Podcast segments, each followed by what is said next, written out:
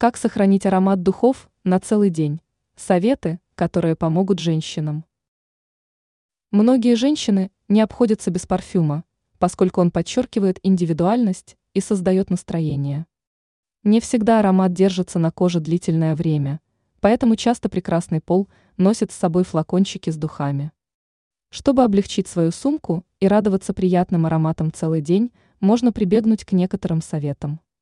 Парфюм хорошо держится на коже, если его наносят на чистую и увлажненную кожу. Именно поэтому сначала нужно сходить в душ, нанести крем на тело, а через 10 минут распылить духи. Для закрепления приятного запаха можно использовать самый обычный вазелин. Он стоит копейки, зато способен творить чудеса. Кроме этого, лучшими местами для нанесения парфюма являются локти, колени, шея, затылок.